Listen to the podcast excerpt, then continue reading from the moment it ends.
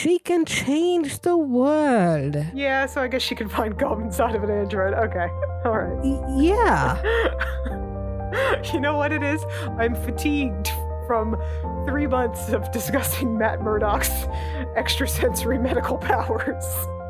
And his ability to hear things. Yes, he'd heard that gum in there before Wanda found it, let me tell you. Welcome to the Marvelous Madness Podcast. We're your hosts, Madam Chris. And I'm Madam Amy. We are burdened with the glorious purpose of talking all things Marvel. Madams, assemble.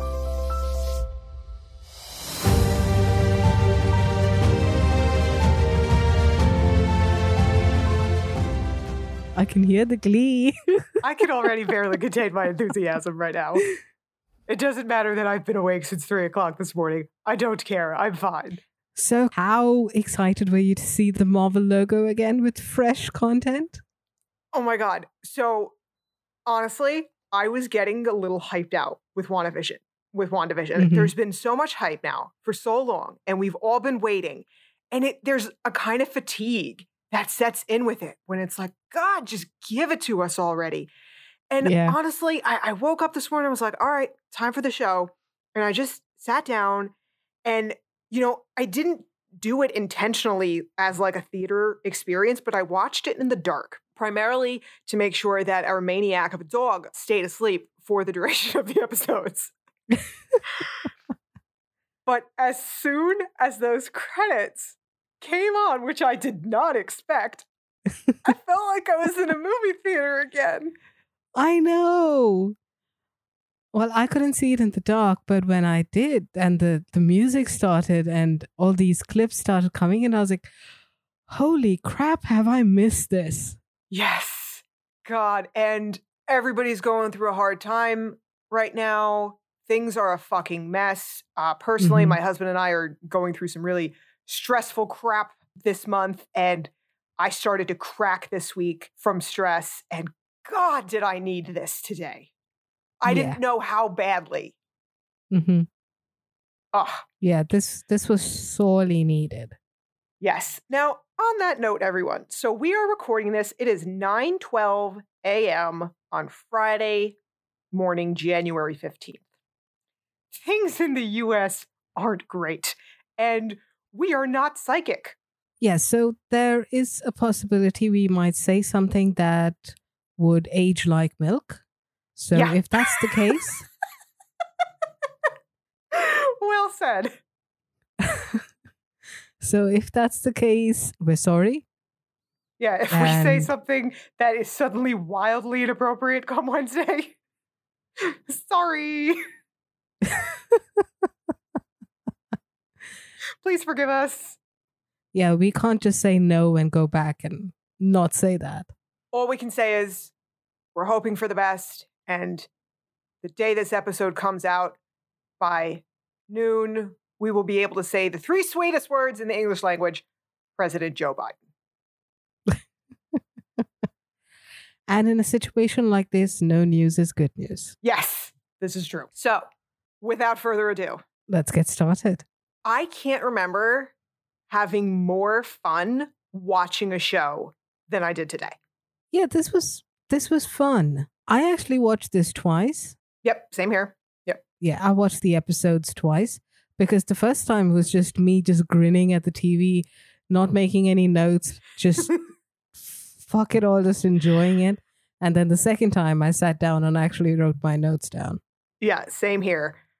I was just overwhelmed by everything about this. It's, I hate to say this because it's a cliche and they've been saying it for so long, but this really is like nothing we've ever seen. Yeah, and it's kind of trippy. Yeah, it's like a Russian nesting doll of entertainment. Yeah, it is. And a part of me knows this is Marvel and, you know, there's certain aspects and there is a certain amount of seriousness to it. Yet they're doing this crazy sitcom style nonsense. And there's this whole it's it's a mind fuck. I was having some trouble Yeah, reconciling reconciling the two. we know they're fucking with us and we're fine with it and we fucking love it. And it's just this show within a show within a show. Yeah, yeah, it is. And it looks absolutely incredible. It does. It's fantastic. They've done a fantastic job. Seriously, everyone involved with the production design of this show deserves all kinds of applause, awards, medals, anything positive we could throw at them. and that's only after seeing the first two episodes. We don't Yeah. know what's coming after this. Yeah, we haven't even gotten to color. Yeah, Marvel. We're great fans. We want to give the best content to our listeners possible. If you'd be willing to send us episodes early, that would be great. Purely one professional to another. You've been praying for those screws for a while now, Missy. Yeah, and one day it will happen. And not only does the production design look amazing, so do the effects. I was sitting on my couch several times saying, "How how they doing that? How they doing that?" They did it the old school way. I know. I guess that's why it looks so crazy because it's been forever since we've seen it. But at Yeah, the same and the- time, there's something so modern and magical about it. Yeah, it does have uh, it does have a modern twist to it, obviously, but they have stayed true to the roots and they have done a lot of physical effects. Yeah. And this show now contains, though it was brief, my favorite new MCU character, Who? Gummed Up Vision. I could watch Paul Bettany do that all goddamn day, but we'll get there. yeah. Okay, so let's actually get into the episode now. I love this theme song and this intro so much. Yeah, the first one, right? Yes, yes, starting with Yeah. F1 people. Yeah, it's it's fun and when I heard it for the first time, I couldn't help but think about you because you did this whole campaign on Twitter and Instagram with old theme songs redone for WandaVision. Yes, indeed. If you guys haven't seen that, check it out. Yes, they are on Twitter. Please, people, I need the validation. I pretend like I don't, but I do. Yeah, so please check it out and please tell her that you like it because she's been chewing my brains. And man, what a brilliant idea with this live audience. It's just perfect from the very beginning when he drops Wanda at the door like that. Oh, who knew that these two were such great physical comedians?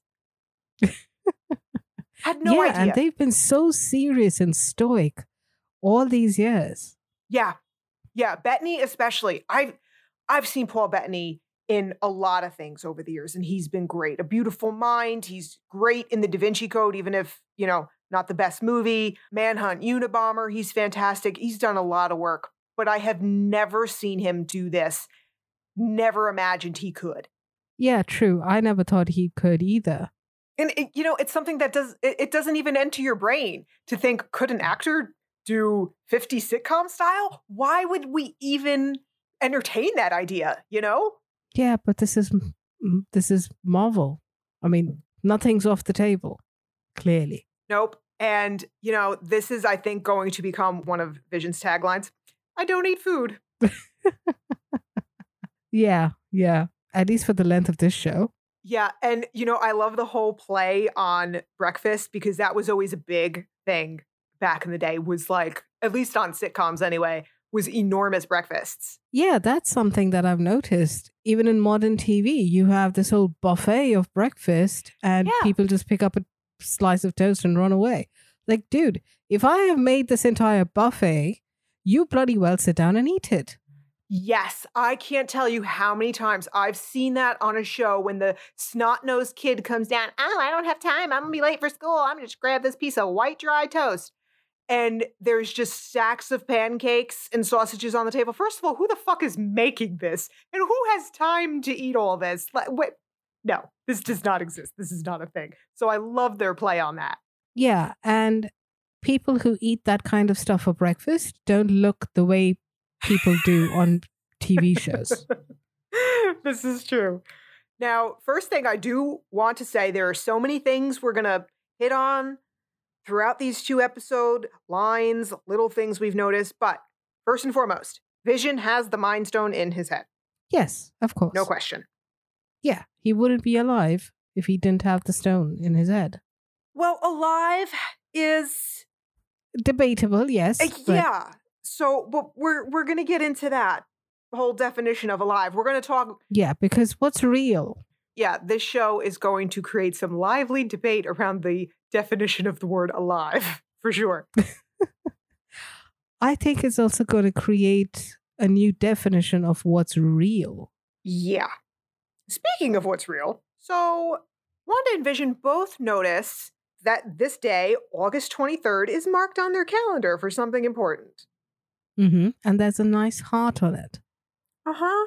Now we're going to find out later on that Vision's boss, Mr. Hart, and his wife are coming for dinner, but I still can't help wonder if August 23rd might mean something else. If this is some kind of Easter egg clue. Could be. I don't know. And I was thinking, is that the day Vision died? No. Infinity War came out in May. So, not sure. Probably just fucking with us. Maybe not. Time will tell. Could it be the date that Wanda and Vision got together for the first time? Define got together. That's a different story. That's a different discussion. yeah, we're going to go there too. Hence the vagueness right now. yeah. And, you know, gotta say, Paul Bettany absolutely nails Dick Van Dyke's mannerisms and attitude. Okay. Spot on. Just absolutely perfect. And he's got like a similar kind of build, that tall, skinny coat hanger kind of build. It so works. All right. I'll take your word for it. And Elizabeth Olsen looks perfect. She looks like she took a trip in a time machine back to the 50s. The costuming and makeup, just pitch perfect. Yes, absolutely. And the intonation, the way she speaks, it's she's got it down. Mm-hmm.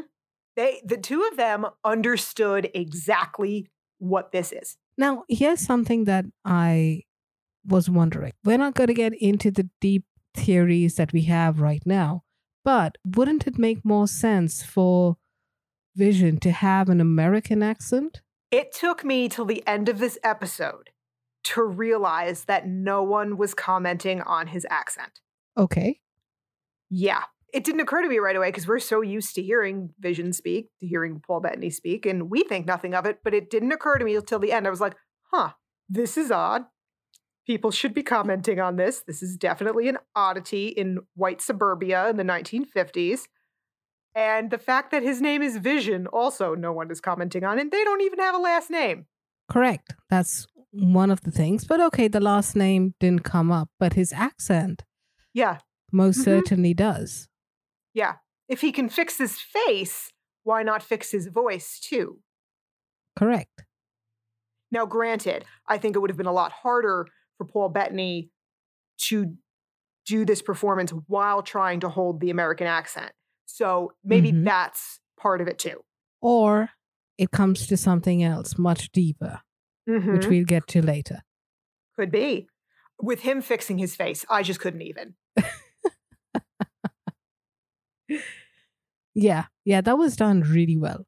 So then Vision heads off to work, and Wanda's at home, not realizing she has nothing to do and doesn't know how she got there. Yeah, and neither of them also remember what that heart on the date is about. Uh huh. They're kind of playing off each other and just tiptoeing around it. Yes. And one of them forget, okay, sure, but both of them? Hmm, Mm-hmm. that's Yeah. fishy. Mm-hmm. So now it's time for Wanda to meet her new neighbor, Agnes. I bow to Kathryn Hahn, one of the queens of comedy. She is fantastic.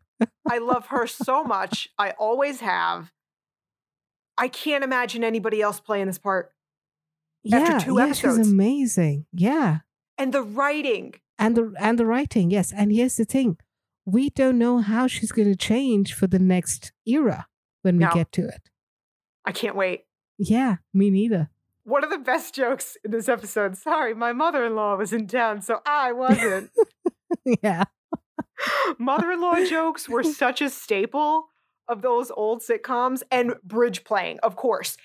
I think like Lucille Ball was contractually obligated to play bridge on I Love Lucy no less than twice a month. Uh, have you ever played bridge? I'm not actually 85 years old, so no, I have not. Do you know what it is? It's a card game. Okay. See, I didn't know that. Oh, okay. Yeah, it's a card game played with four people. So it was a very popular game for couples to play back in the day. Uh huh. Okay. Yeah. Yeah. Lucy, Ethel, Fred, and Ricky were always playing bridge on I Love Lucy. Okay. Now, when Agnes shows up and Wanda introduces herself, did you notice the way she puts her hand out? Yes. Was that something that was common in 50s sitcoms, or was that just weird? That stood out to me too, because that's more of a thing a woman back then would do when meeting a man. Mm-hmm. So it did stand out to me as a little, especially for Wanda, for what we've seen of her, a little on the formal side. Yeah. And I think it was intentional, and I don't know why. I have a theory that I'm going to put out at the end of our episode, and let's see how much that makes sense. Okay. And again, here, we're going to keep saying this. Elizabeth Olsen is spot on with the wide eyes, the way she's moving, the way she's smoothing Yeah. her skirt down, the way her Yeah. and Kathryn Hahn are just sitting with each other, and the way Hahn is standing and moving with the, the sassiness of the body language. It's perfect. It is. It goes to show how much research they have done, each and every one of the cast and crew. In interviews, uh, the cast has said they were put through a sitcom boot camp to get the real feel of all this. And man, I can't imagine going to work and be like, yeah, I'm watching old episodes of uh, Dick Van Dyke and I Love Lucy and Bewitched and getting paid for it. Nice work if you can get it. Yeah, it is. Well, technically, isn't this our job, watching television shows and talking about it? Shh, shh, shh. Don't tell anyone. We want to make money. Shh.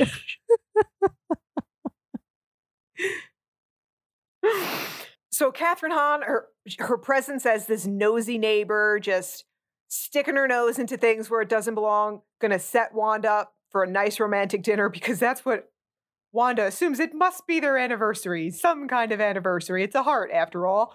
Must be a romantic night. Yeah, makes sense. And something happens here too that makes me wonder about the state of Wanda and Vision's relationship. There's going to be a couple of these things when Wanda asks about, well, what are the seduction techniques? Is this just Wanda's, let's say, lack of prior experience? Or because she's wondering how one would seduce an android that apparently, possibly, has no genitalia?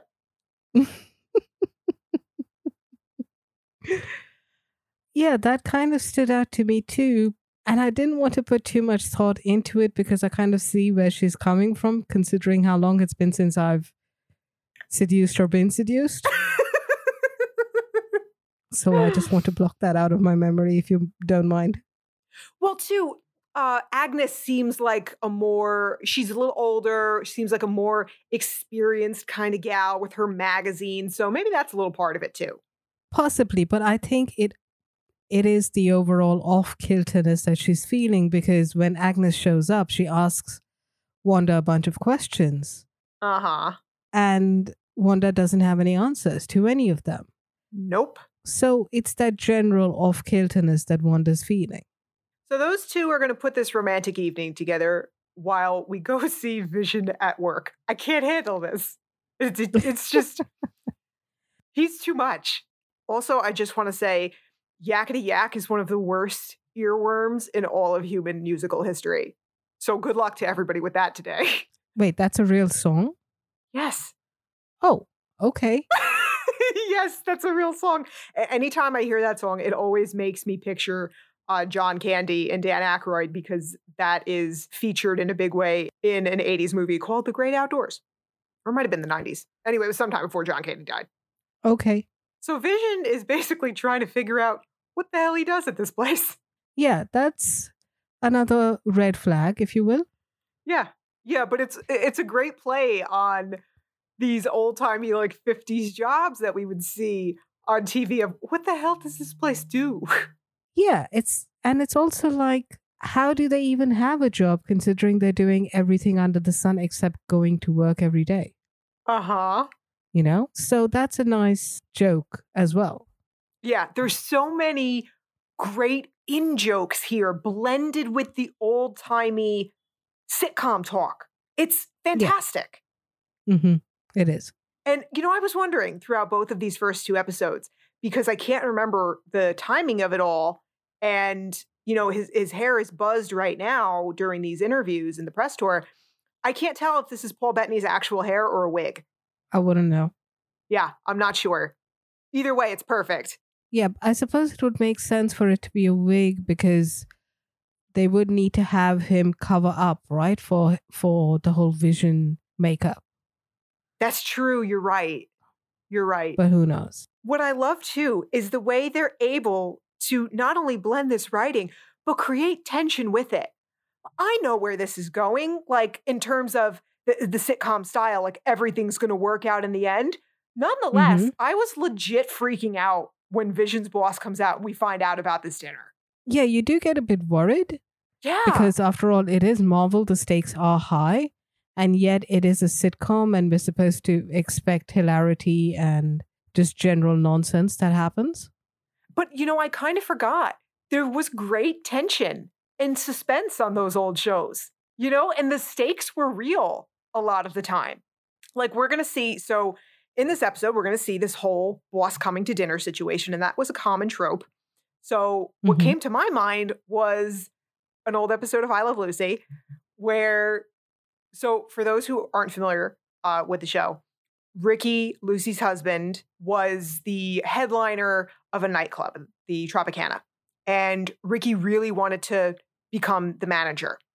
And he has his boss and the boss's wife over for dinner as kind of like an interview for the managerial job. And he's freaking out about it because Lucy has some issues with time management. And he's concerned that this dinner isn't going to go well because of that. So, a couple days before, he decides to put Lucy on a schedule for housework. Okay. Forget about the misogyny of this. Yes, I know. But the point is, he puts her on the schedule and she gets super pissed about it, like she usually does when Ricky gives her orders. And she creates this insane schedule that leads them to having an absolutely insane dinner. It's hilarious. She gives everybody like 30 seconds to eat. She's taking plates away while they're mid spoon. It's fantastic. But, and you're worried because like it's clearly ruining the dinner. And Ricky's face, he's freaking out. But by the end of it, the boss says to him, Ricardo, this is no way to run a household. And he's just like, you know, kind of like Vision, like, oh, yes, sir, I know. But it is the way to run a nightclub. You've got the job. and that's what I was thinking of here. It's pick, it's pitch perfect. Yeah, it is. But then that goes to show that the stakes aren't quite real in a sitcom because everything turns out okay at the end. But it's still written well enough for you to be a little worried. That's the point. And yeah, they, that's they do true. that here. Like when he says yeah. Arthur is the boss's name, uh, Arthur Hart. Mr. Hart says to him, You have any skeletons in your closet? I don't have a skeleton, sir. Yeah. yeah, there are a lot of one liners and inside jokes. It's fantastic. So then we head back over to Wanda and Agnes, and we have another great trope here a classic miscommunication between husband and wife. And Bettany is so serious here, he cracks me up. Yeah. so he thinks Wanda knows the boss is coming for dinner, and she thinks Vision knows they have some kind of romantic anniversary planned. Right. And then we get an interesting little interlude, don't we? Yes, we do. That's fucking with my brain. yeah. So we get an advertisement of a toaster. A Stark Industries toaster. Right. With a very ominous looking blinking light. And a very ominous looking non blinking woman. Yes, I know. There was something freaky about her, wasn't there? She really rubbed me the wrong way, and I have no idea why. Yeah, it was definitely intentional. Yes. And we'll get to that. As was the tagline for this toaster forget the past. This is your future. Yes, but did you also notice that the light that was blinking on the toaster was red? Uh huh. Now, I'm wondering, I'm not a Girl Scout here. Anybody can tell us if that was Morse code or not, let us know. That actually, the blinking and the sound reminded me of Stark's bombs. I don't know. Now, here's my question Mhm. Is this toaster in their kitchen? Who is this commercial for? Is this for us, the audience? Or is this commercial something Wanda and Vision are potentially seeing on their own television? Who's seeing this? And if there's a message in it, who is it for? Us or them? See, now this is coming back to the theory that I have, and I'm waiting for the end of the episode to get into it. Okay. Because I'm also wondering if this is a message, who's it from? I don't think it's a message, Okay. but then I could be very, very wrong. Wouldn't be the first time. Yeah, see our yeah. A- see our Agents of Shield series.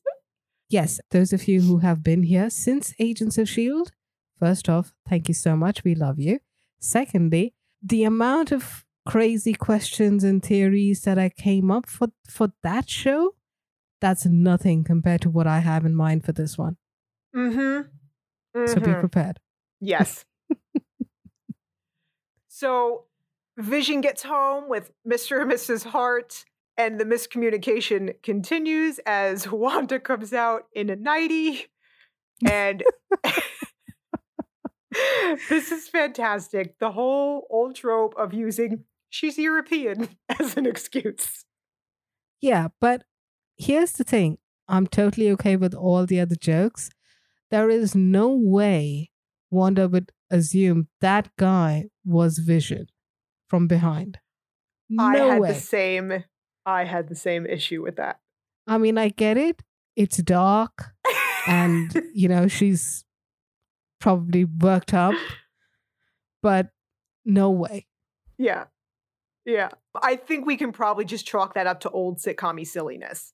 Because there was a lot of that kind of thing, a lot of kind of stuff you had to ignore. Like, I'll give you an example. Uh, I can't speak for the other shows, but it was probably the same thing. But on I Love Lucy, there was one guy who showed up so many times playing different characters, and you just had to accept and suspend disbelief that it's not the same guy as last time, that they don't recognize him from, you know, this previous incident that a person would remember kind of deal, you know? So I think Mhm. that's what we're looking at there. I wouldn't read too much Okay. into that. All right. Yeah, no, I wasn't reading too much into it. I was just, I know it's one of those sitcom tropes, and, uh, yeah. but I don't know, it just gets to me. How gorgeous is the dress she's wearing here, though? Uh, the dress that she turns, that she snaps into. No, the original, like, nighty kind of dress. Yeah, she looked good. She looks like a damn goddess in that thing. Yeah, I I started looking at her in a whole different light after that. well, you're getting some triggers here watching this, aren't you? yeah, I think I'm gonna have a problem. oh, I love it. But yeah, it's just hilarious because the British guy they haven't noticed is British is making the excuse that she's European. Yeah, yeah, Yeah. Yep, Sokovian, no less. and she's the one with the American accent. Yes. Glad we're having some fun with that. so he quickly fills her in on their little miscommunication, and she realizes, oh crap, you know, got to put this dinner together.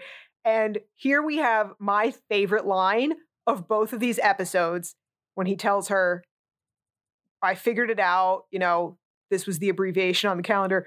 You move at the speed of sound, and I can make a pen float through the air. Who needs to abbreviate? Yeah.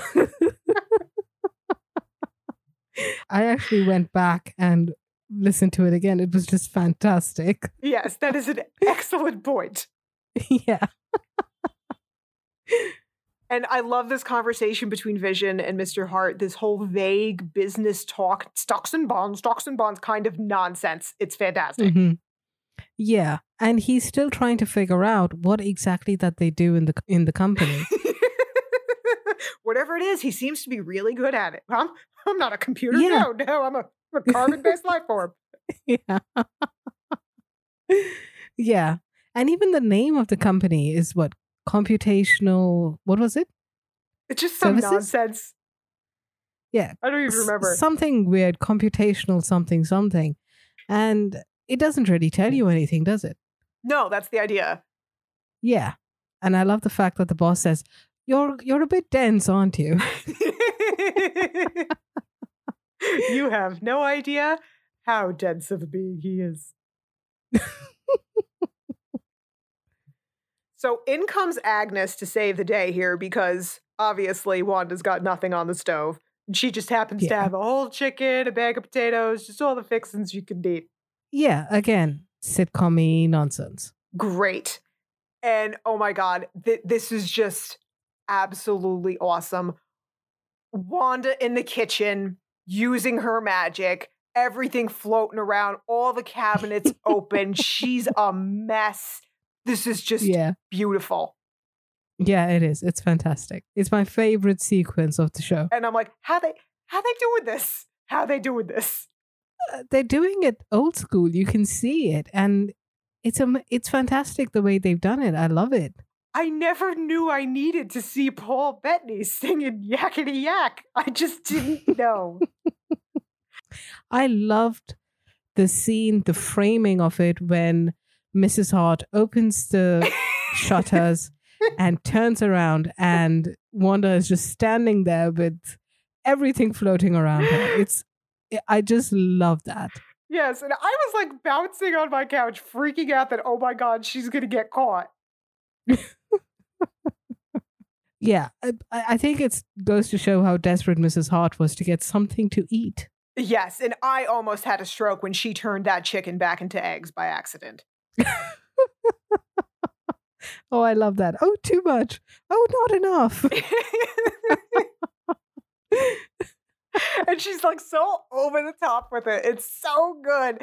And then Yeah. we have Vision is so just beautifully awkward about this. Fantastic. Wearing the apron under his suit jacket. Yeah. and the whole Diane and Fred thing. the timing of it all. My God, I didn't know either of them had this in them. Yeah, yeah. And It's based on the interviews they they've given, they didn't know they had it in them either.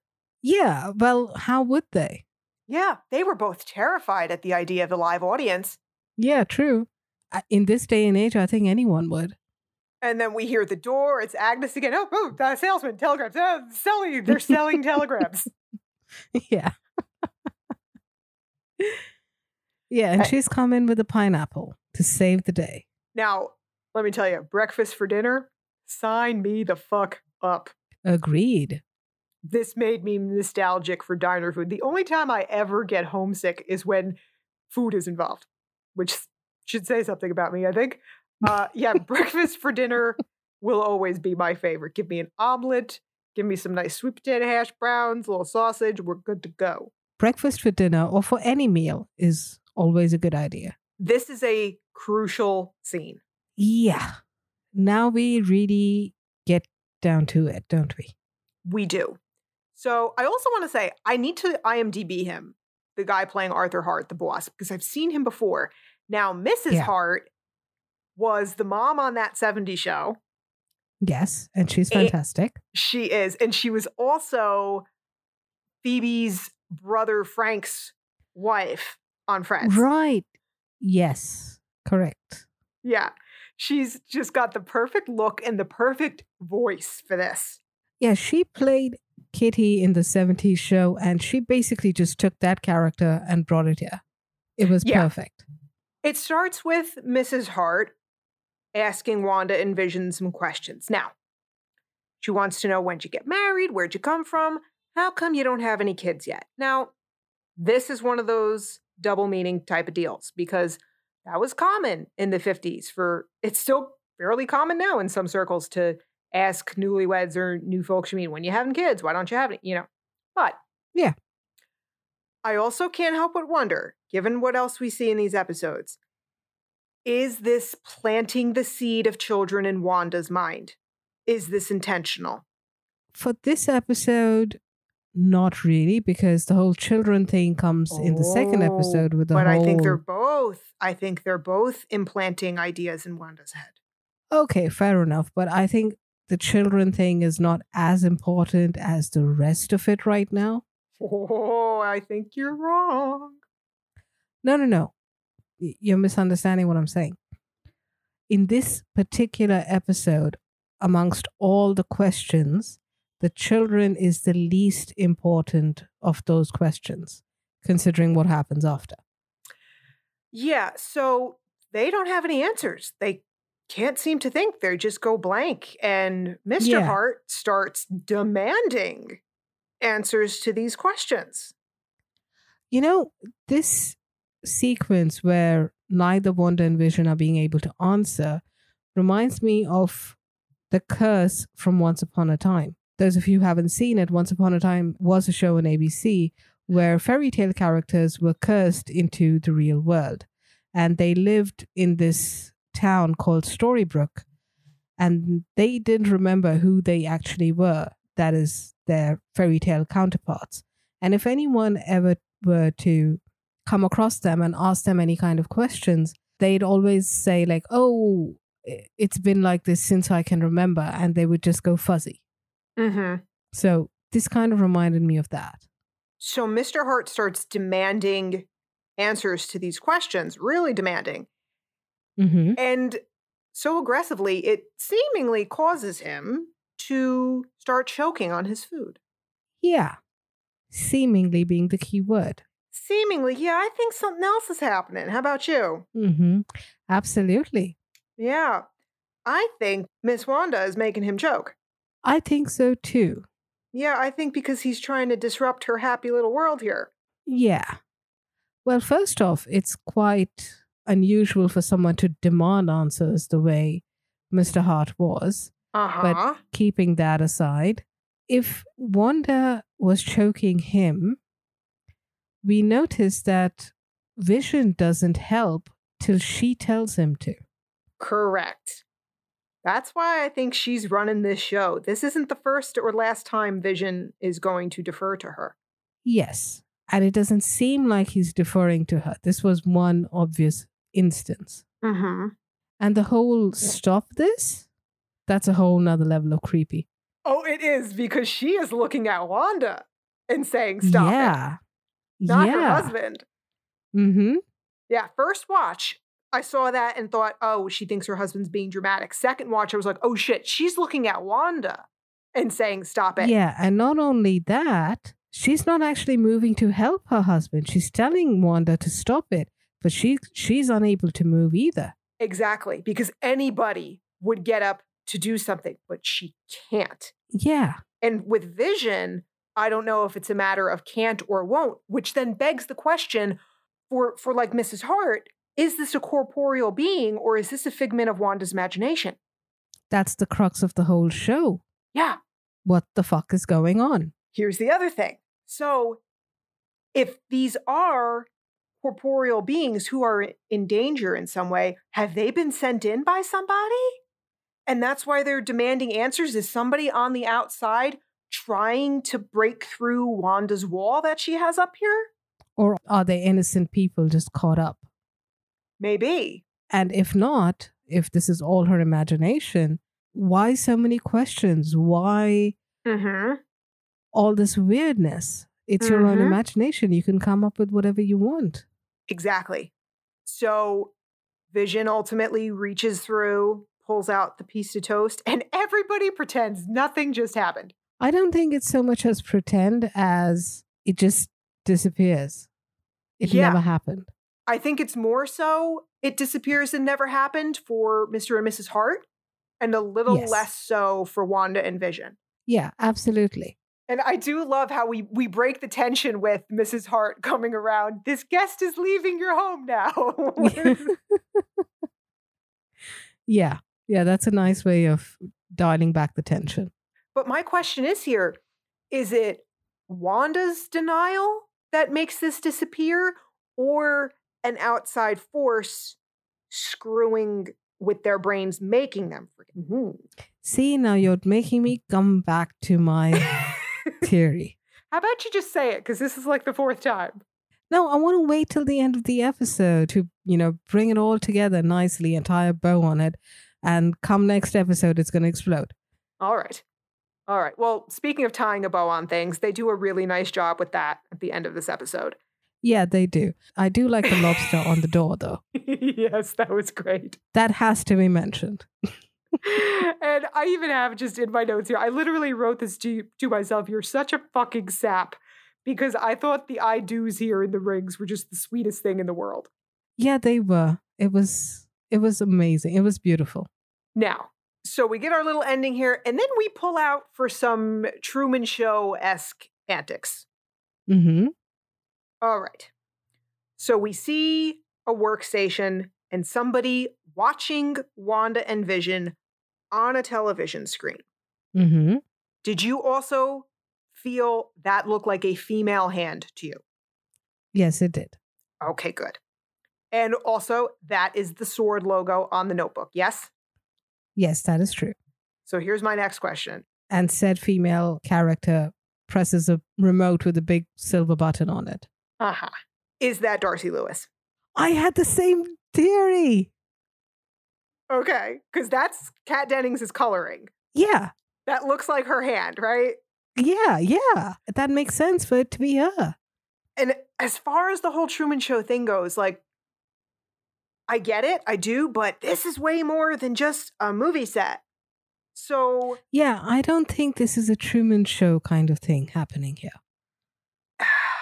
it it invokes that slightly. I get it, but yeah, it's not just a movie set. They're they're living in this. They're living the culture. They're living a culture they have no earthly reason to understand or know about. Yeah, and it shouldn't be at this point of time. No, I mean, Vision's an android. He should know about this. And hello, he's also fucking dead. And Wanda wasn't born until the 1980s. Yeah. Yeah. So this it But makes no sense. And it makes no sense for her to be in a Truman Show kind of situation because she would have her previous memories. But here's the thing. Okay, previous memories. All right, we'll talk about both of these things. One, a lot of people Mhm. think we're going to see, we're going to go back to Wanda's childhood and origins and see that like she grew up watching classic American sitcoms. That makes sense. Yes. To- totally possible. But as far as manipulating memories go, well, there's somebody who can do that. So we should mm-hmm. probably mention him now, and that is Mephisto. So in the Marvel Comics universe, Mephisto is the devil of Marvel. He's the Right. Satan. He's Satan. He rules hell, which is a pocket dimension that he can change the structure of at will. Mm-hmm. So he's got a bunch of powers. He's got, you know, the classic super strength, shape shifting. He can also project illusions. He can manipulate memories, and he can alter time. Mm-hmm. I'm really leaning towards him being a big part of this show. I wouldn't be surprised if he is a part of the show, but I do not think he's the one who is quote unquote in charge at the moment. I think Wanda is. Well, here's the thing is that Mephisto Mephisto was also known for acquiring souls. And he Mhm. did but he couldn't do that without the express permission of the person whose soul he wanted, and he usually did that through some sort of pact. So what if he is he is responsible for this and made a pact with Wanda for something whatever he wanted from her, whatever he wanted her to do, not do whatever, and in return gave her this little pocket dimension where she can live with her vision forever and have it exactly the way she wants. Then why all the weirdness? Because it's her imagination, I don't know. But I do think there's someone else we need to discuss. which is. Ralph, Mm-hmm. Agnes's husband, who we do not see. See, now here, that could be one of two things. One, Ralph is some mystery character who turns out to be the big bad. Mm-hmm. Or two, Ralph is basically the product of sitcoms of you always mention the person but never see them, like Maris from Frasier. Or Norm's wife on Cheers. Exactly. Yes. So they just keep fucking with us. and also, and this is just the first episode. so wrapping this first episode up here now, these bedazzled credits, I can't say why, but for some Mhm. reason they reminded me of the credits on The Crown. Hmm. Okay. I don't know why. Are these quantum particles that we're seeing? No, they're red, green, and blue, which is the colors of screens. Like LCD screens are made of RGB. Now, see, yeah, you would know that. I wouldn't have been able to guess that if somebody had a gun to my head. so, this whole thing with the RGB lights and all that weirdness comes to my theory of Wanda is create this entire sitcom story thing either of her own free will, which seems very unlikely, or she's being held captive and this is her way of escaping. This is her way of dealing with the terrible reality that she's in. Okay.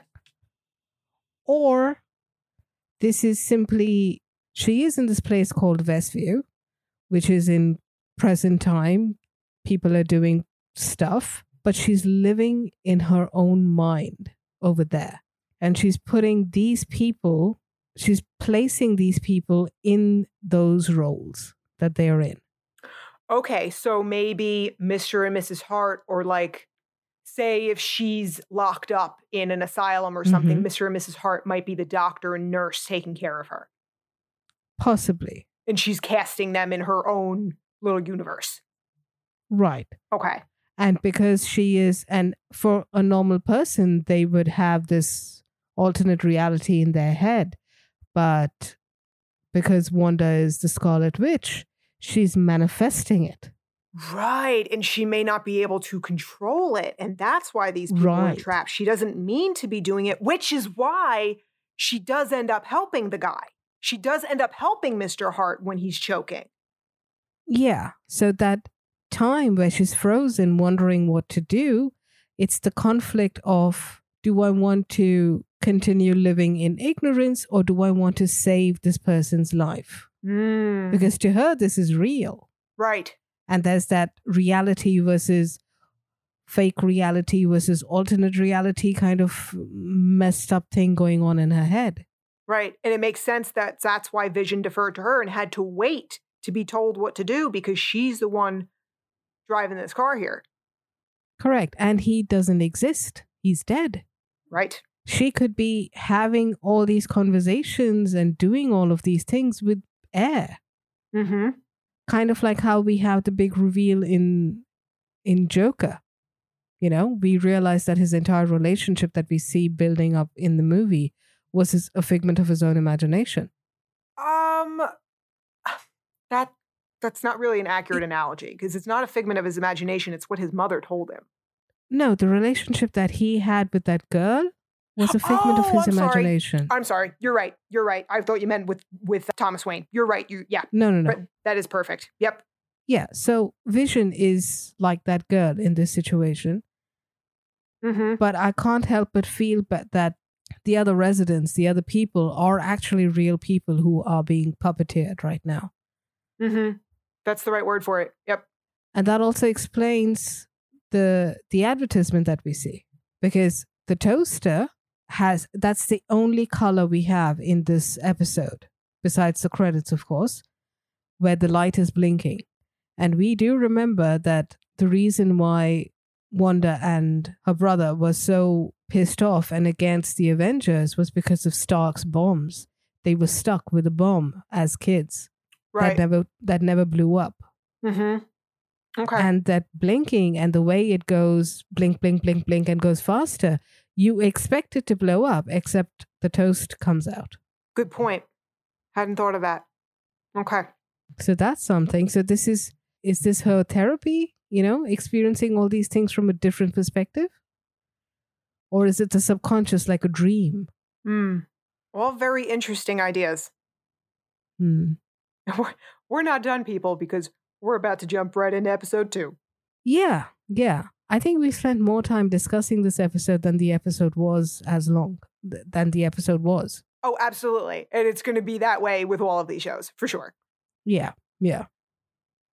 I thought I really loved the intro for episode one. And then the, the intro came for episode two, and I was dancing on my ass.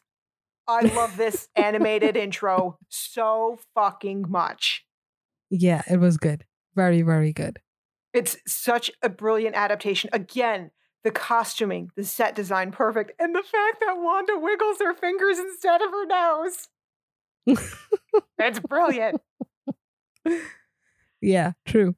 Yeah, I really like this intro.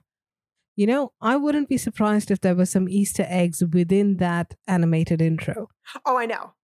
I know. So we start off in the clip we got last week of Wanda and Vision scared in their bedroom because they hear a noise. One of the reasons this scene is so hilarious be- is because Paul Bettany is clearly too big for this little bed. he is too long for this thing because, of course, in the 1950s, people could only sleep propped up on three pillows, like sitting up. Yeah, now that's That's a normal thing for that time. Yeah, and the second thing is why is a why are a married couple sleeping on twin beds? propriety. That's how it was in the 50s. So, for those of you who have not yet watched uh, the Netflix original six episode series, The History of Swear Words, I cannot recommend it enough. It's one of the greatest things you'll ever watch. The history of six different swear words in the English language, hosted by Nicolas Cage himself. Amazing. But in this show, they talk about something called the Hays Code. And it was a basically propriety code for what could be on movies and on television in terms of language uh, during the, like the 40s and 50s. And there was also codes for what could be seen on television. So yeah, even married couples were shown in separate beds. When Lucille Ball became pregnant and they wrote it that into the show on I Love Lucy, they could not say the word pregnant on the show. That was the rule. So they would say things like she's with child or she's expecting in the family way, anything but pregnant, which was just absolutely fucking ridiculous. So yeah, this is appropriate for them to be in separate beds like this. Okay, that's weird. Don't get me started on the cultural hypocrisy that is America. But anyways, within a few moments, Wanda does ensure that they have a nice big double bed. Uh, Yeah, yeah. mhm. But first, before we get to that whole can of worms, this noise, this is a pretty loud noise, isn't it? Yeah, yeah. Mhm. It's More than a tree branch can create. well, yeah. At first, I thought it was just one of those jokes, you know, a way to start the show and bring in the the plot point of the episode. But yeah, I think this. The more I think about it, it's more. It seems like someone's trying to break in, Or are they trying to break out? or they're trying to break out. Aha. Or are they trying to destroy something within? Mm-hmm. Are they c- trying to come in and break the illusion? Yeah, I mean, that sounded like there was a T Rex walking around out there. And you know what else, too? Paul Bettany cowering in this bed is hilarious. in his purple, in his purple makeup. Yeah. With the sleeping mask. yeah. That just adds a whole new level of hilarity. yeah, so like you said, Wanda checks out the noise. I say, oh, it's a tree branch. Vision used his night vision. He didn't see anything. And uh, she you- makes them. Did you use your night vision vision? so, you know, she turns the bed, the two beds, into one big bed and they get under the covers. And what is going on down there? Someone please tell me what's what's going on under there because as we are clearly shown in this episode, Vision is definitely an android made of metal and synthetic parts. So what's happening under those covers? See, now you're making me go there. You're making How can me we go not there. go there? Especially given the way this episode ends. I've I've actually been thinking about this. Uh, uh, I am not proud to admit it, but I have. We do know that Vision is capable of changing his form to a certain extent, right? Yes, but he can't change his inner biology. He can't change his biology. He can make an illusion of his face, yes. What if it's not an illusion? What if he's hear me out? It's an illusion, yes, he makes himself look more human. But what if he can change or Just say it. What if he can grow a dick? Just say it. yeah, I was trying to, to to not be quite so cross about it. But okay, yes. Us. What if he you're, can? You're now you're concerned about us being crass. really? I have no words. Yeah. What if he can create myself. a dick for himself? Go ahead. Continue. Yeah, what if he can? And he is, after all, a machine. He could create. He could create it to any size that she enjoys. he could make it vibrate. You know, he could make it do all sorts of things. So You know what? I'm gonna stop you there. Um, been a little too long for you, my friend. because I don't really know what all sorts of things means in this context. you know, toys. This is just getting weird now. Um, let's just keep it at a normal I'm dick. just thinking. let's just I'm just saying, why? I mean, why? If you have the ability to change forms, why does it just have to be a boring normal dick? It could be, I'm not going to go that deep, but it could be anything she wants. I mean, at this point, he's basically like a blow up doll, isn't he?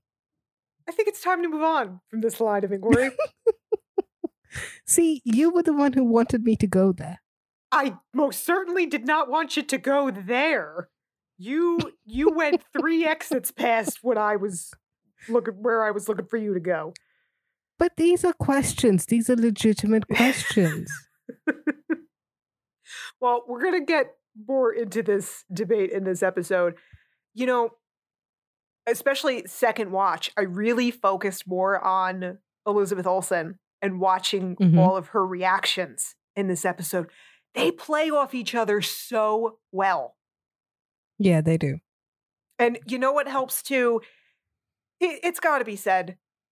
They both have the perfect white bread look for this. Okay. They do. You can't find whiter people than them. They're perfect for 1950s make believe suburbia for fucking Pleasantville. I mean, Paul Bettany's played an albino. You literally can't get whiter. Perfect.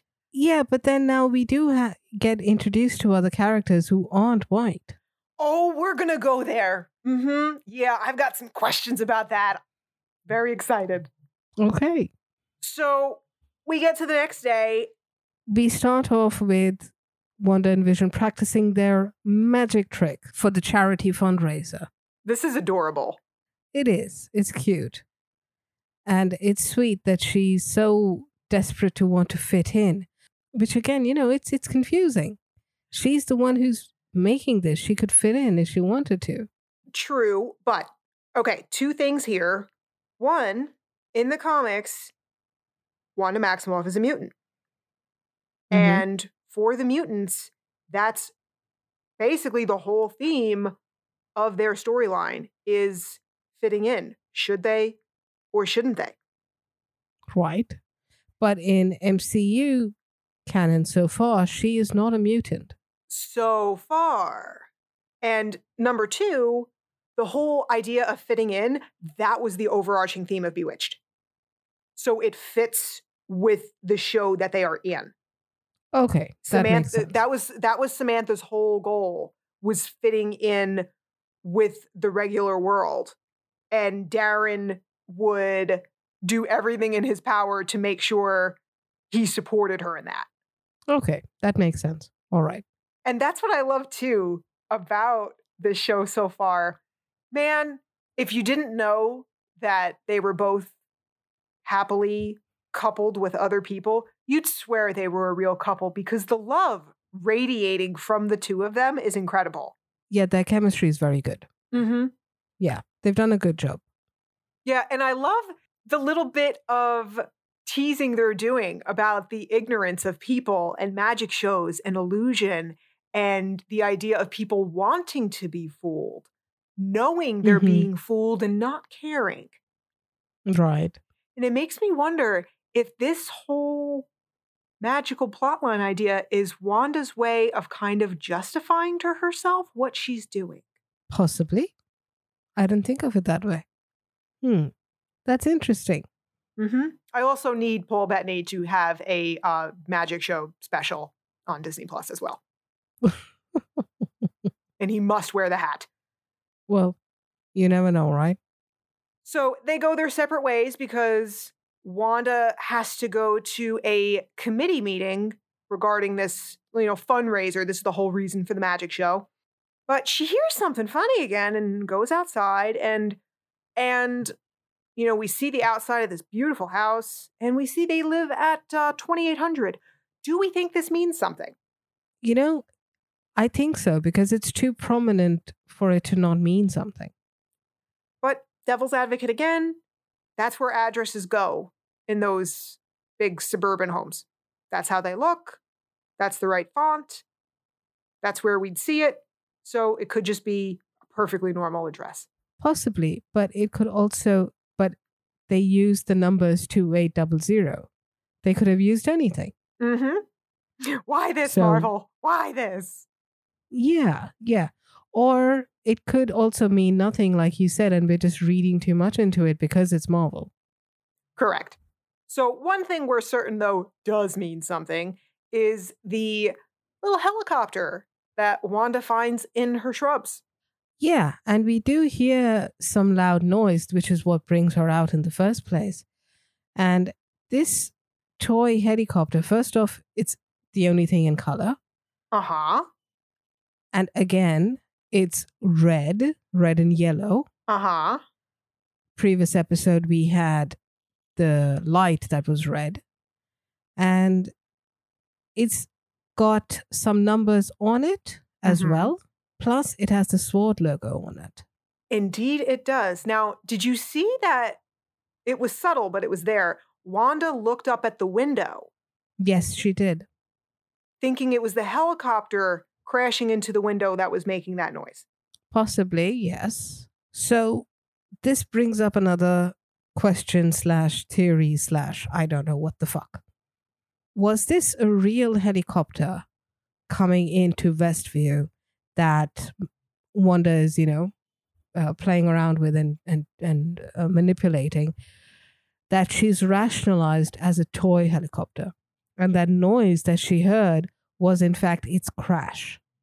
Oh, that is genius.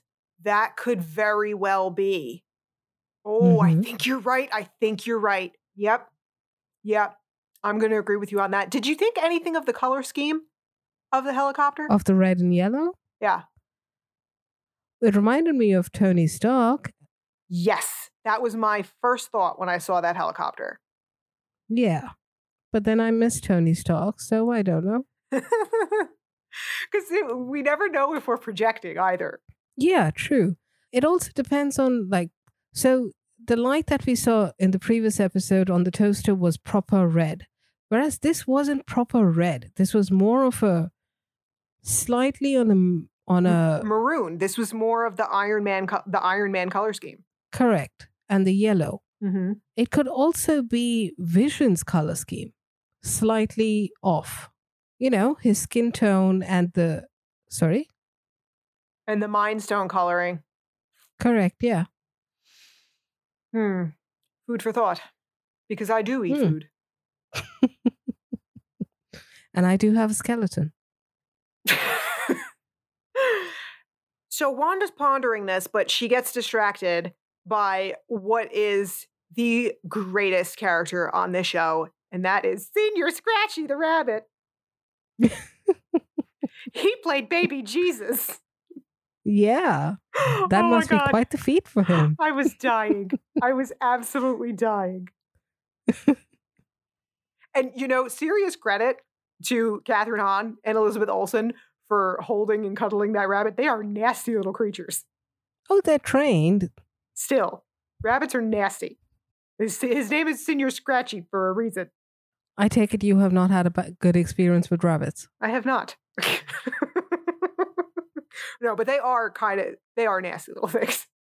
Well, I had an experience with one rabbit who was super cute and and well, he spent most of the time under the couch eating lettuce. So, what am I to say?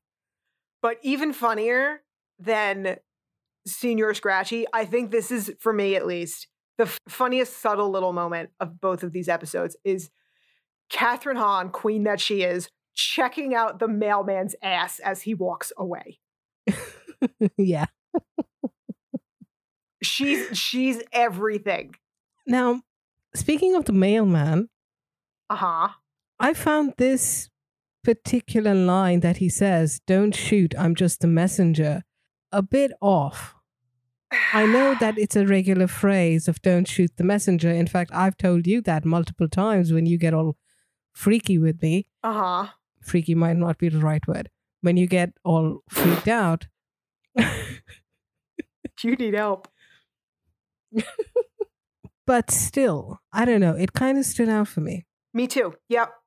Yep. All of those little lines that are seemingly inconsequential. Yep.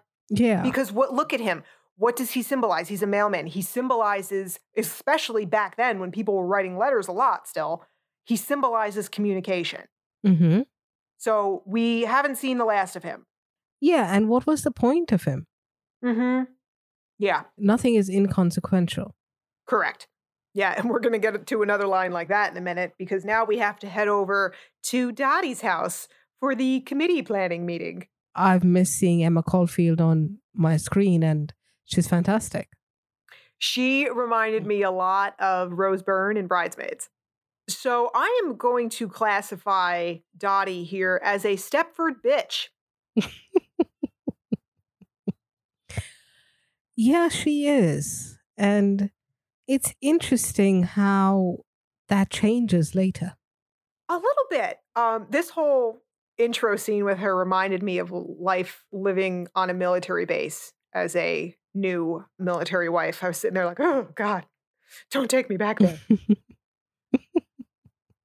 Just this this deference to the one woman, and I mean, this kind of shit is still prevalent today. Obviously, men, women doesn't matter, but way back in the day, like that, this was, you know, a really prevalent thing. This whole Stepford notion. yeah, it is. It is something that it also actually kind of reminded me of the show that I watched called The Astronaut Wives Club. Uh, it's basically about uh, the astronauts who were involved in the first Apollo missions, and they were all close knit, all living together, and just the general politics among the wives and things like that. Yeah, and I want to point out something else here because we're going to talk about racial things soon, but I want to mention this is that we see the actress's name is Jolene Purdy, the one who is is talking giving her little presentation to start it off.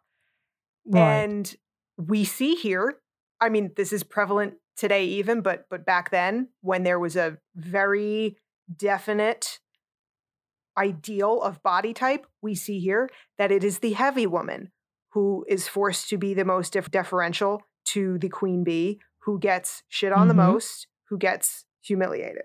Well, that's pretty common even in modern day sitcoms. You know, she actually kind of reminds me of Patrice from How I Met Your Mother. Cobie Smulders uh, was on that show, and when she was working on at a TV station, she had this colleague named Patrice who was the sweetest woman. You know, she was really helpful and very kind. And Robin was this absolute bitch to her. Even if Patrice would come up to her and tell her, like, oh, you seem to, uh, like, oh, how are you? And Robin would just scream at her, like, nobody asked you, Patrice. So, yeah, it's it's kind of like that. Mm-hmm. Overall, heavy people tend to be the butt of a lot of jokes, sitcom or no sitcom. Mm-hmm. We have not seen the last of this character yet either, though. Oh, yeah, absolutely. There will be more for her to do. Yeah, they focus too much on her for her to not have some importance. Yeah, let's hope she gets her payback against Dottie here. Yeah, so Dottie has to go off on her little soapbox, looking down her nose at everybody, picking on them, harping on them. Mm-hmm. Agnes takes out the booze. Yes, leave it to Agnes to have a flask. Yeah, absolutely perfect. And may I say, much needed for an for a meeting like that. Mm-hmm. And Dottie says about this whole fundraiser that the devil is in the details. And Agnes says, huh, that's not the only place he is. Yeah, on the surface level, you think that she's making a snide remark about Dottie. I think there's more to it. Yeah, like you did speak about Mephisto. Yeah, I don't trust Kathryn Hahn. I don't trust Agnes. I don't know quite what she's up to. She seemed also just a little bit more serious in this episode. Hmm. Possibly. But there generally seems to be a theory that Agnes is actually Agatha Harkness, who in the comics is Wanda's friend slash mentor. Well, so sometimes she was a mentor and sometimes she was a villain. yeah. So we don't know. So is she the villain who is nudging Wanda? Or is she the friend who is guiding her through this whole insanity? Or is she playing both sides? Maybe. Could be. Because she has a lot to do She In- does. the entire show so far. She does. And in the trailers we've seen, we have seen her cackling in a witch's costume on Halloween. Mm-hmm. We have seen her in trailers wearing the same brooch, the same necklace in all of these Mhm. different eras. Right. And canonically, Agatha also had a lot to do with Wanda's babies. Mm-hmm. Right. Yeah. So we can't wait to see how this plays out. Yep. True. Or she could just be a completely different character we have no clue about because we're idiots. Could be. The fact that we're idiots always always leaves room for the unexpected. Absolutely. Yes. Okay, now correct me if I'm wrong here. Tell me if I missed something. But uh, Teyonah Parris totally just appears out of thin air, right?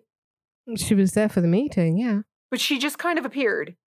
Yeah. I mean, they introduced her character this time. Yeah. It felt more amorphous to me. Like she was just not there one second and then just there. Yeah. You know, see, this is what got me thinking. The SWORD helicopter that came in, like the, the, the theory that I told you that it crashed and all of that. This makes me think maybe we know that Teyonah Parris is, is playing Monica Rambeau and who is connected to Captain Marvel, and we know that she is a pilot. Was she the pilot who came in on that chopper? Is that why Teyonah Parris was not in the first episode because the helicopter hadn't crashed yet? Possibly, yes. But then we mm-hmm. also do meet other characters in the first, in the second episode that we hadn't met in the first episode. Correct. Now, here's my question. Mm-hmm. So I'm wondering if we need to take race into account in any way as far as Westview goes. In what sense? Okay, so we've got a couple things going on here. Westview is 1950s America, a time when the country was aggressively, even violently segregated. Mm-hmm. So we'll call her Geraldine for now. We know this is Monica Rambeau, but she apparently doesn't, so we'll call her Geraldine for the moment. She would not be welcome as a Black woman in this neighborhood, let alone at a civic group. You know what I mean? Right. She wouldn't be welcome in the inner circle, even if she was living there. Exactly. So I'm wondering, but the other side of this coin is that Monica Rambeau has already been introduced in Captain Marvel. Right. So, because of that, it's not like we can write this off as writers in 2020 being inclusive and representative as they should be because this character has already existed. You see what I'm saying? Yeah, I get what you're saying. So you're basically saying that they're not just trying to put someone in for the sake of it, but there is a deeper meaning behind this. They cast Monica Rambeau. They brought in Monica Rambeau for a reason. And the fact that she happens to be black is irrelevant. Yes, that's what I'm saying. I'm wondering how many layers there might be to this. Maybe there's nothing to it, you know? But given the nature of the show, given the time period, I do think it needs to at least be broached, you know? Okay, so putting Monica Rambeau, Geraldine aside, we also have Herbert. Right. And Herbert wouldn't belong here any more than Geraldine. Uh, yeah, I suppose that's true. But we don't know who Herbert is. Like, is he another superhero character that we are unaware of? Or is he just an innocent person who got swept into this? That's a good question. This could also be like the theory that I was speaking about, where Wanda has just created this where Wanda has just taken these people, like those who she knows, who who are around her, and made this reality. And in this situation, we do have Herbert, and it's irrelevant in her mind. Yeah, that very well could be too. Again, just layers on top of layers here with the story and writing. It's so well done. It is. But from my perspective, I would think that the race aspect of these characters is not important so much as who these characters are. True. And hopefully Geraldine will figure out who the hell she is soon. And yeah, maybe we'll find out more about Herbert, or as Vision called him, Sherbert. yeah, I think it will make sense once we're out of this this world, this fucked up sitcom world that we're in. I don't think it's so much about race. I think it's this influx of a real person who seems to have come in and got trapped. Because when we meet Geraldine, she's confused. She seems out of sorts. Yeah, she even says, I don't know what I'm doing here. Yeah, and we know for a fact that she's a real person because of the leaks. We know who she is. She's Monica Rambeau. Right. So why does she think why does she think her name is Geraldine? because Wanda's fucking with shit. Or somebody else, or someone else has implanted that idea in her mind. Maybe. It's possible that she came in as part of SWORD to try and break through this, and she ended up getting sucked into it. Maybe. It's not exactly something you can train for. I mean, you can't, it's impossible for you to train train for being fucked with in the head. Yeah. So I love this whole scene. Elizabeth Olsen is great with the awkwardness of it, trying to fit in, copying Dottie's mannerisms and all that. And right. we see her counterpart here. Eh, Paul Bettany does such a great job with the same thing at the library. Yeah. and I like the fact that in this entire thing, it's the men who are gossiping. I thought the same thing. I loved it because it shows this very true fact that men are just as, if not more, gossipy than women. Yeah, absolutely. They just gossip about different things. And misogyny makes makes us feel that what we gossip about is inherently less important than what they do. Right. And the term is always women are gossips. So about this conversation, the men gossiping. So one of them says that he's got this juicy bit of news that one of the guys, oh, you know those bowling trophies he's always showing off? Mm-hmm. He actually got them from a yard sale in Hackensack. Right. Now, for those of you who aren't familiar with the area, Hackensack is a fairly good sized city in northern New Jersey. Okay. It is right on the border of New York and New Jersey. So here is my question they could have picked any city town they wanted.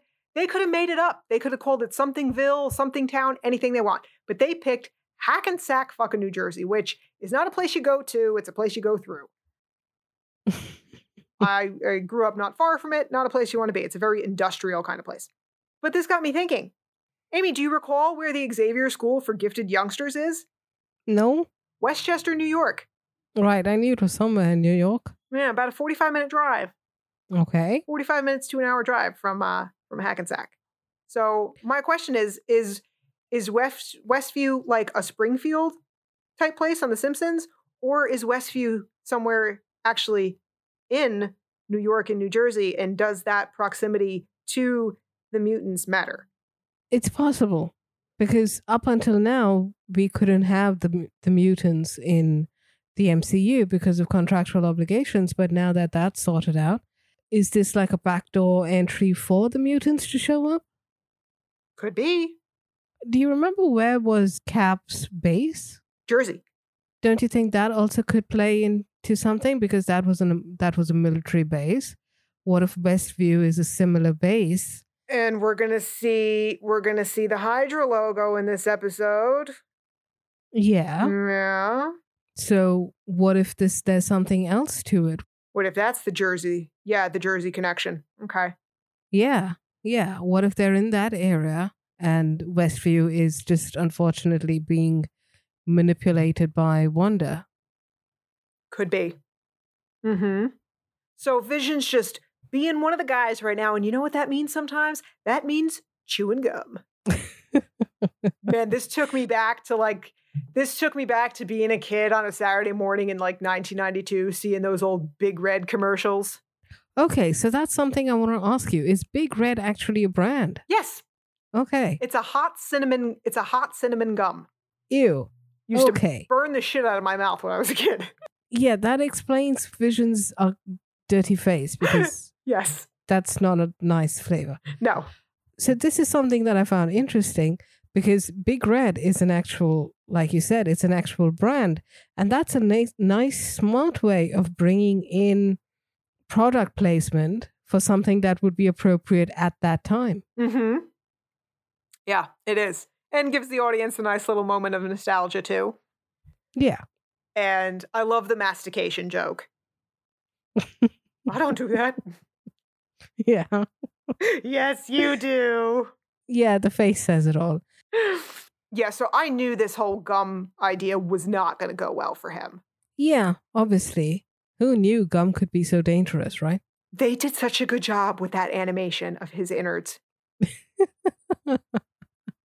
That was so smart. Yeah, that was cute. So we get back to Wanda cleaning up after all these women here.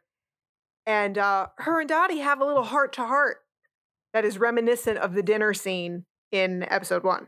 Yeah, is it really a heart to heart? It's a something to something. because it seems like Dottie is threatening Wanda. Yeah. I know about you. I've seen some things. No, she doesn't say that. She said, "I've heard about thing. I've heard things about you and your husband." Yeah. Yeah. But just generally speaking, that, you know, Yeah, she knows something Yeah. about something. yeah. Now, on one hand, this could be taken as sitcom trying to set up the nemesis. Mm-hmm. On the other hand, this is again something that's outside of the sitcom, and then shit starts happening. Mm-hmm. Yeah, and I don't think Wanda likes being threatened. No, she does not. But before any before she can do anything, we start hearing something. Mm-hmm. Did that voice did that voice sound familiar to you? Oh, that's Jimmy Woo. Yeah. That is absolutely Jimmy Woo coming through that radio and asking Wanda, who's doing this to you? Yeah.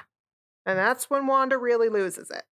Correct. And the radio sparks out and Dottie ends up breaking the glass in her hand. Yeah, it was a nasty cut on her hand. Yeah. And again, the only color, red. Mm-hmm. What does that mean? Yeah, because let's think about what we've seen in color that's red so far. The light on the toaster, right? The Mhm. helicopter, Mm-hmm. this blood, Mm-hmm. anything else. No? That's it? I got nothing. Scarlet? Red? Is that that's that's too simple an explanation. Well, see, here's here's the thing. Here's the other thing I'm thinking about is that it certainly seems like Wanda doesn't like being threatened and that she's the one shorting that radio, breaking that glass. But what if it's not? What if it's the bad guy, possibly Mephisto, who's controlling this, who's ultimately controlling her, doing that to thwart the good guys, to thwart the message that Jimmy Woo is trying to get through to her? So you're saying she's not in control at all? No, I'm saying she's got some control. She's got some Mhm. manner of free will, but within certain parameters. That she's having her strings pulled too, to a certain extent. So think of her, think of it this way. Um, if it's Mephisto, he's Thanos and she's Loki. Where certain amount of free will and choice like he had in the Avengers, but still being controlled, only in her case more directly. Does that make sense? Kind of. And may I just say congratulations. This is the longest time you went without mentioning Loki. It's a new record for you. It's an apt analogy. You could have found anything else. What other Marvel analogy do I have where some where a bad guy where somebody who's doing bad or nefarious things is being puppeted by a bigger bad by a bigger villain? How many analogies have I given this episode that have had nothing to do with Marvel? That my God, really? It's a Marvel show. Give me a goddamn break. Miss, why not have a regular dick? He can turn it into whatever she likes. Get out of here. Mm-hmm. hey, it's a legitimate point.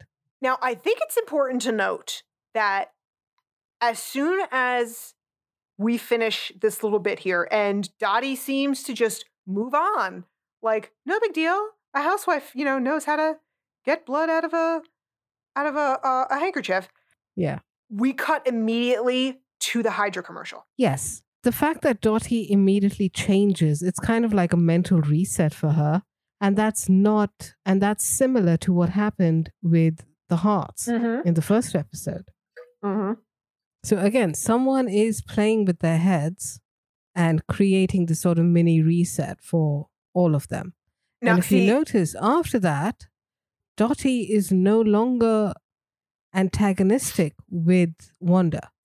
Yeah, but that could also be a play on, again, the ignorance of the time, people wanting to jump on a bandwagon that's trendy. This type of woman in that trope would want to cozy up with somebody she thinks she can use, that sort of thing. So it's it's hard to say again what's sitcom tropes versus something more nefarious. But the fact that that happens and they they immediately cut to Hydra that makes me think Mhm. maybe it's not Mephisto. Maybe this is Hydra, or maybe he's working on behalf of Hydra. Because what was the cat? Maybe. Did, did you notice the tagline here? No, what was the tagline? It's a Strucker brand watch. He'll make time for you. Right. Did the Strucker aspect of it ring any bells for you? Yeah, Von Strucker. Yeah. Which Von Strucker? Oh, there's a couple, aren't there? Yeah. You know, it just makes me think that Mephisto is working with them because he would be able to make time for her literally. He can alter time. So this might mean not like make time for you the way parents like make time for their kids or you make time for activities, but literally create time. hmm And if this is Wanda's imaginary world, Baron von Strucker was the Hydra boss that Uh-huh. tortured her in Age of Ultron. Uh-huh. So that's the connection. And, and, did you notice the couple? It was the same the guy was the same, wasn't it? But not the woman? The, they were both the same. They were both the same. Right. Okay. Yeah. And again, in an advertisement like this, sure, you know, in the toaster advertisement to have that couple, they're not exactly the best, you know, looking, they're kind of average looking people, makes sense. But in this ad for a watch, you know, they're trying to do this whole glamour thing. Those are not the kind of people you would cast for such a glamorous advertisement. That's an excellent point. I hadn't picked up on that. These two, there's more to them. Mm-hmm. Yeah, I'm with you on that. So from that commercial, we head over to the talent show where Right. For the children. for the children, yes, where Wanda is impatiently waiting for her husband to show up. Again, who knew Paul Bettany was such a great physical comedian? yeah, he does a good job of playing drunk while not drunk. He does, yes. Um, fun fact, everyone, gum makes androids drunk.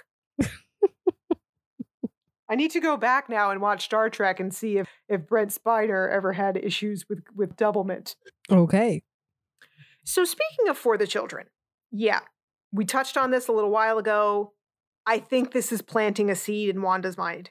Again, this is more than just a funny mocking trope of the hypocrisy of America of the Puritans always pull out that for the children when they want something censored and all that nonsense. But Oh, absolutely. Yes, absolutely. 100%. It might seem like it on the surface, but no, there's something more to it. And the fact that they keep repeating it yes, like this chant, it's like it's like a cultish chant. It's creepy. it reminded me of Hot Fuzz, where, uh, for those who haven't seen, Simon Pegg plays a London cop in that who gets transferred out to the boonies and comes across this crazy town where people are being killed for not conforming properly. And they repeat this mantra throughout the movie for the greater good, for the greater good. And that's what this for the children reminded me of. Mm-hmm.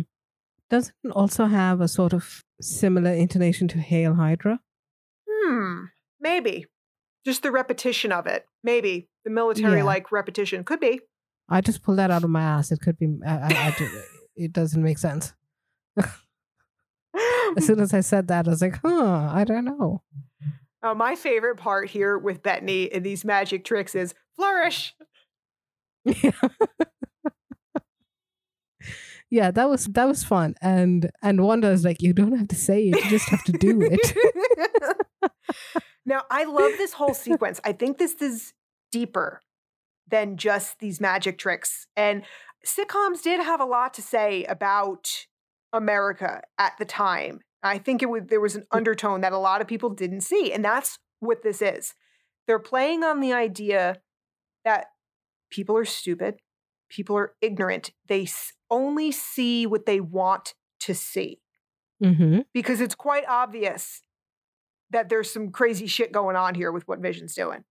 Yeah. And Wanda's trying her best to hide that. Yeah, she's not doing the best job. That's my point. Is that it's obvious. Well, yeah. Vision's flying mm-hmm. and then some rope just magically appears. Right. Yeah. And the piano, like that guy, he says afterwards, that was my grandmother's piano. That dude knows Correct. it was a piano. So what the hell just happened? Yeah, and Jolene Purdy's character who says, Is that how mirrors work? Uh-huh. And Dottie tells her to shut up. See, now that's the point over there. Dottie till then was not taking anybody's shit. But in this case, when it is so apparent that mirrors don't work like that, and uh, this lady has a point, Dottie tells her to shut up, and then the whole award thing happens. I think there is some mind fuckery going on over there. It could be. It could be. Now, and speaking of mind fuckery, so Vision is taking serious risks here, showing off his powers. Is he doing this because he's not in his right mind because of the gum? Or is there more at play? Why these are crazy risks he's taking. Yeah, well, it d- definitely does seem like it's more about the gum. Is it? It seems like it. Because remember, if this is Wanda's subconscious, if this is Wanda controlling this, then she's the one who put him in that position to take those risks. Right. And she's trying to cover it up. And everyone else does play along with it. So I'm wondering if there is more, this is more of her warring with herself. Possibly. So they finish up their show, and Wanda's worried about her husband who's been feeling weirdy all day. Yeah. He's practically in tears. I love it. Yeah. And she manages to go and find that piece of gum. Yeah, what was that body scan thing? That was it new. was an animation. No. no, it was an animation. Yeah, it was, but like, since when can she do that? She can change the world. Yeah, so I guess she can find gum inside of an android. Okay. All right. Yeah. you know what it is? I'm fatigued from three months of discussing Matt Murdock's extrasensory medical powers. And his ability to hear things. yes. He'd heard that gum in there before Wanda found it, I would tell you. Yeah. Yeah. For those who are new to the podcast, do check out our commentary series on Daredevil season one, and you'll know what we're talking about. so the show's finished. Wanda thinks they've bombed, so it's like, let's get out of here before Dottie tells us we ruined her show. And turns out, oh, they all just loved it. Yeah, and they are given an award. Yeah, big hit. Yeah. So we do need to mention that uh, Geraldine was a big part of making the show a success because she just, you know, magically appears in the box with the Wanda's little twitch of her fingers. Right. And you thought she was confused and she before. plays along. Yeah. Yeah. She, poor thing, I feel bad for her. Yeah, she's just kind of appearing and disappearing in places. yeah. Yeah. Well, in this case, we do know Wanda was the one who messed around and got her into that box. Yes. And she does ask them, like, one second I was backstage and the next minute I'm in this cubby box. How did that happen? Yeah, they don't really have any answers for her. No, but I do think, I do hope that this is something that will play in later on, where all these little inconsistencies with her character will add up for her to quote unquote wake up. Yeah, I can't wait. Yeah. So then Wanda and Vision head home and they're having a nice little moment together.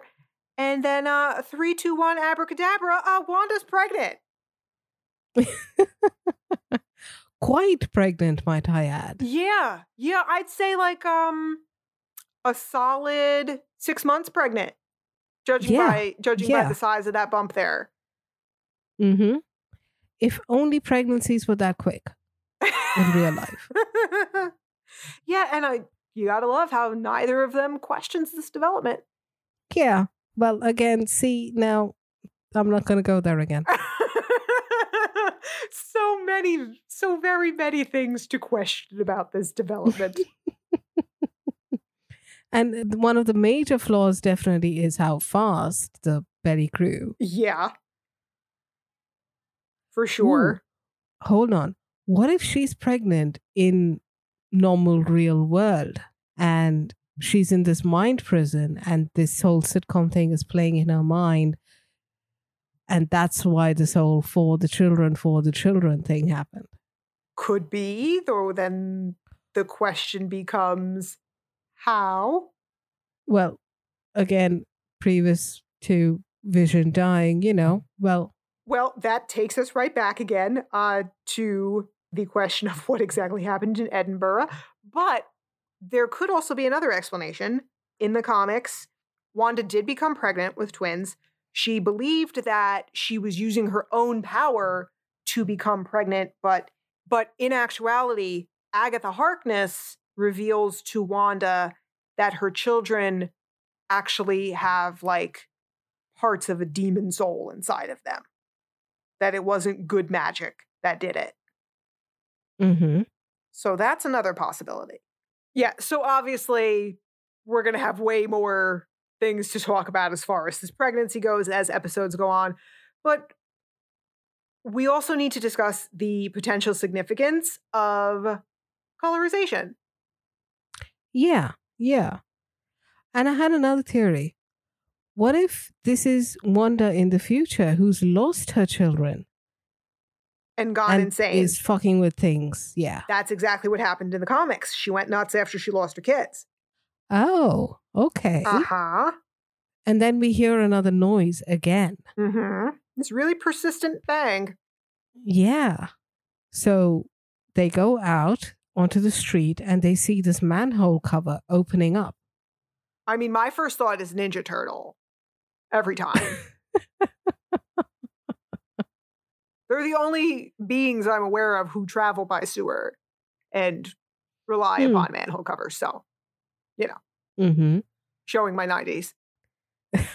But in this situation, a man in a beekeeper uniform comes out and he has bees hovering around him The fuck did these bees come from? underground. Yeah, yeah, bees aren't in the sewer. I'll tell you that much. Yeah. And the person's uniform has the SWORD logo on it. Yeah. Any theories? Uh, I don't know. All I can express here is solidarity with Wanda because she says the exact thing I say when I also see any amount of bees, which is no. But unfortunately, you can't rewind time. I cannot. I think this is another attempt of SWORD trying to come in with Wanda trying to rationalize it. How would one rationalize a beekeeper? How is that rational anyway? A beekeeper coming out of a manhole cover. How would anybody think that was rational in their brain? Honestly, it would make more sense for a Ninja Turtle to come out of the manhole cover in her mind if she grew up on that on American TV. It should be fucking Leonardo coming out of that thing and not a beekeeper. If someone is coming at you wearing futuristic stuff in order to protect themselves from the mind fuck going on, it could potentially look like a very high tech bee uniform that she's rationalizing into a more traditional one. I don't know because I think she knows exactly what she's saying, and that's why she says no because she knows what it is and wants nothing to do with it, wants no disruption to her world. Yeah, I think so too. And that's why she rewinds. But there is a certain amount of I know, but I want to ignore. Uh-huh. And I also want to try and explain away. Yes. And the question is whoever came through this manhole cover, are they trying to help her or hurt her? And what does that mean to her? Yeah. Because what we may see as someone trying to help her, she may see as somebody trying to hurt her. Correct. It's all about perspective. Or vice versa. And again, here, it's subtle, but Vision defers to her. Yeah, he does. And when he does hold on to her, he holds on to her belly. Mm-hmm. So then we get back inside after the rewind here, which I need one of those for sure. a life rewind button, absolutely. Oh, we all do at this point. We could do with a good rewind and fast forward. Yeah, yeah, for sure. And then they're having this tender moment, and everything suddenly changes to color. And this is so brilliantly done because this is what happened with Bewitched. Bewitched started in black and white, and then part of the way through the run of the show, TV was colorized. Right. And it just looks beautiful. Yeah, it does. It does. And if I'm not mistaken, the furniture looks different as well. It's not during the colorization that it's changed, but from the previous episode to this episode, the furniture is different. Yes, yeah, that would make sense. Yeah. Bewitched was a little further, a little further on, a little more modern. Mm-hmm. Yeah.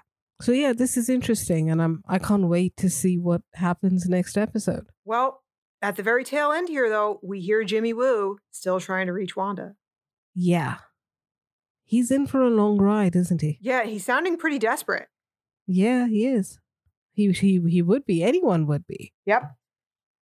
Because that's the thing is we don't know what's at stake. Correct. So that is where we wrap up episode two of WandaVision. Oh my God. Where's that fast forward button? I need it now.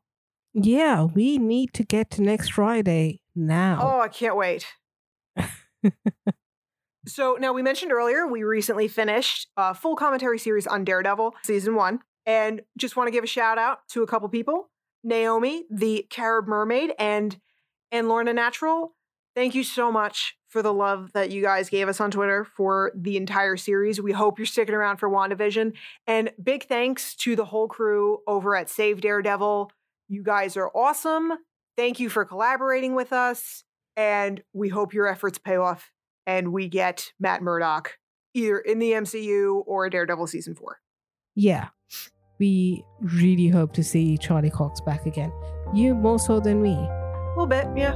Mm-hmm. Yeah. and now moving on to WandaVision, uh, Chinton at ENG Gamer. What do you think about my little hack and sack Westchester theory? Since you want to see the X Men coming in, let us know what you think. And Ninja Cat Hockey and Charles, our very own Mr. Mr. Geek and Eats. We love you. Thank you for being with us for all this time through all the shows that we've covered. It's been great talking to you guys. Yeah, and we hope you enjoy WandaVision, everybody, as much as we do.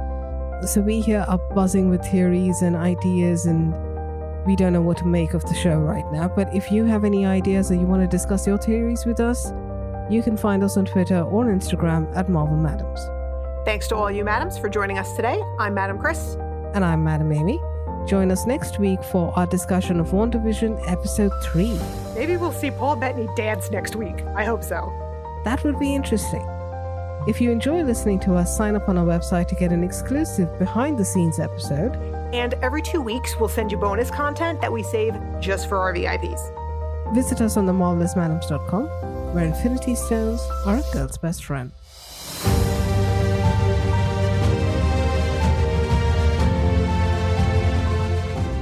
Greetings from Westview. Okay, you don't have to shout. I'm, I'm trying. Now I'm overcompensating. Yeah, it's hard for me to. Okay. I just I just lost a hearing point. Sorry. Okay. Push my mic back a little bit here. Greeting. No. All right. Ah, I can't do it not loud. That's the thing. Okay. I see an exclamation point in my brain. That that doesn't mean that you have to go down like I know. manly voice down. okay. All right. Take three.